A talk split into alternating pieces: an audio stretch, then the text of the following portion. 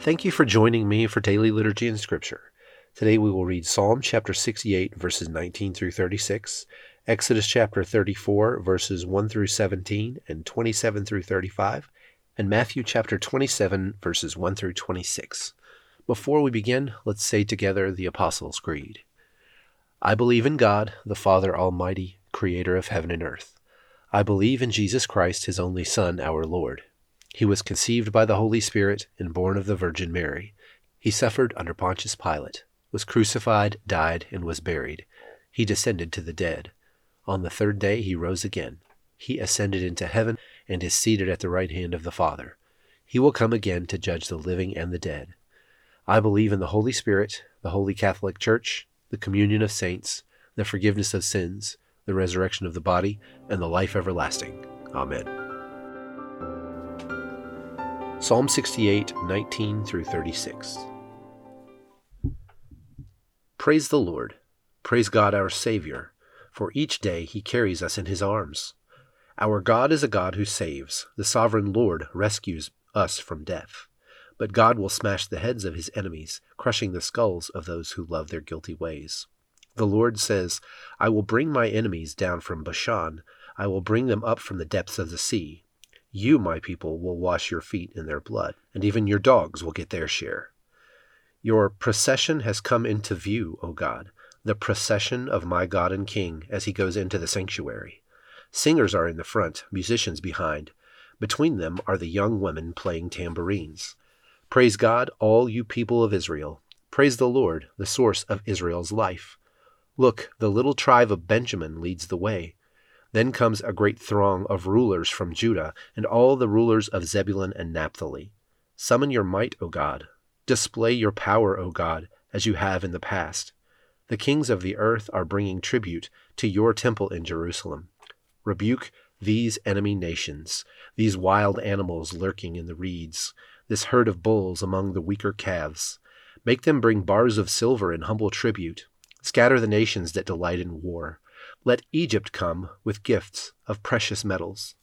Let Ethiopia bring tribute to God. Sing to God, you kingdoms of the earth. Sing praises to the Lord. Sing to the one who rides across the ancient heavens, his mighty voice thundering from the sky. Tell everyone about God's power.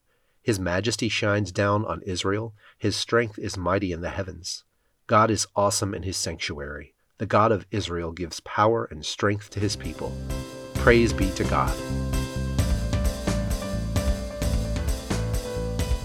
Exodus chapter 34, verses 1 through 17 and 27 through 35. Then the Lord told Moses, Chisel out two stone tablets like the first ones. I will write on them the same words that were on the tablets you smashed. Be ready in the morning to climb up Mount Sinai and present yourself to me on top of the mountain. No one else may come with you. In fact, no one is to appear anywhere on the mountain. Do not even let the flocks or herds graze near the mountain. So Moses chiseled out two tablets of stone, like the first ones. Early in the morning, he climbed Mount Sinai as the Lord had commanded him, and he carried the two stone tablets in his hands. Then the Lord came down in a cloud and stood there with him, and he called out his own name, Yahweh. The Lord passed in front of Moses, calling out, Yahweh the Lord, the God of compassion and mercy. I am slow to anger and filled with unfailing love and faithfulness. I lavish unfailing love to a thousand generations. I forgive iniquity, rebellion, and sin. But I do not excuse the guilty. I lay the sins of the parents upon their children and grandchildren. The entire family is affected, even children in the third and fourth generations.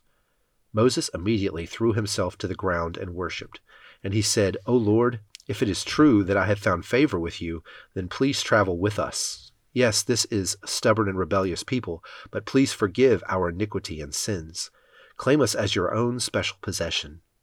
The Lord replied, Listen, I am making a covenant with you in the presence of all your people. I will perform miracles that have never been performed anywhere in all the earth or in any nation, and all the people around you will see the power of the Lord the awesome power I display for you. But listen carefully to everything I command you today. Then I will go ahead of you and drive out the Amorites, Canaanites, Hittites, Perizzites, Hivites, and Jebusites. Be very careful never to make a treaty with the people who live in the land where you are going. If you do, you will follow their evil ways and be trapped. Instead, you must break down their pagan altars, smash their sacred pillars, and cut down their Asherah poles. You must worship no other gods, for the Lord, whose very name is jealous, is a God who is jealous about his relationship with you. You must not make a treaty of any kind with the people living in the land. They lust after their gods, offering sacrifices to them. They will invite you to join them in their sacrificial meals, and you will go with them. Then you will accept their daughters, who sacrifice to other gods, as wives for your sons, and they will seduce your sons to commit adultery against me by worshipping other gods. You must not make any gods of molten metal for yourselves.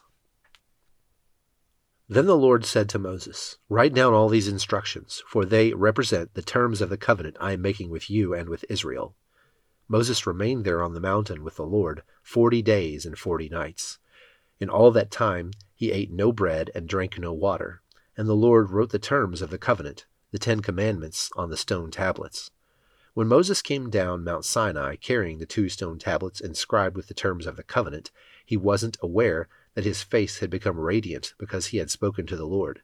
So when Aaron and the people of Israel saw the radiance of Moses' face, they were afraid to come near him. But Moses called out to them and asked Aaron and all the leaders of the community to come over, and he talked with them.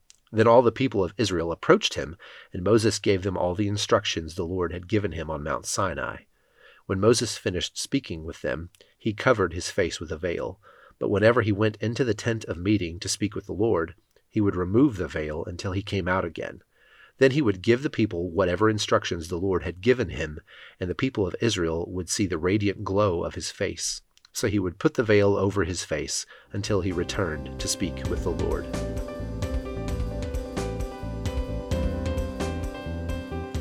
Matthew chapter 27, verses 1 through 26.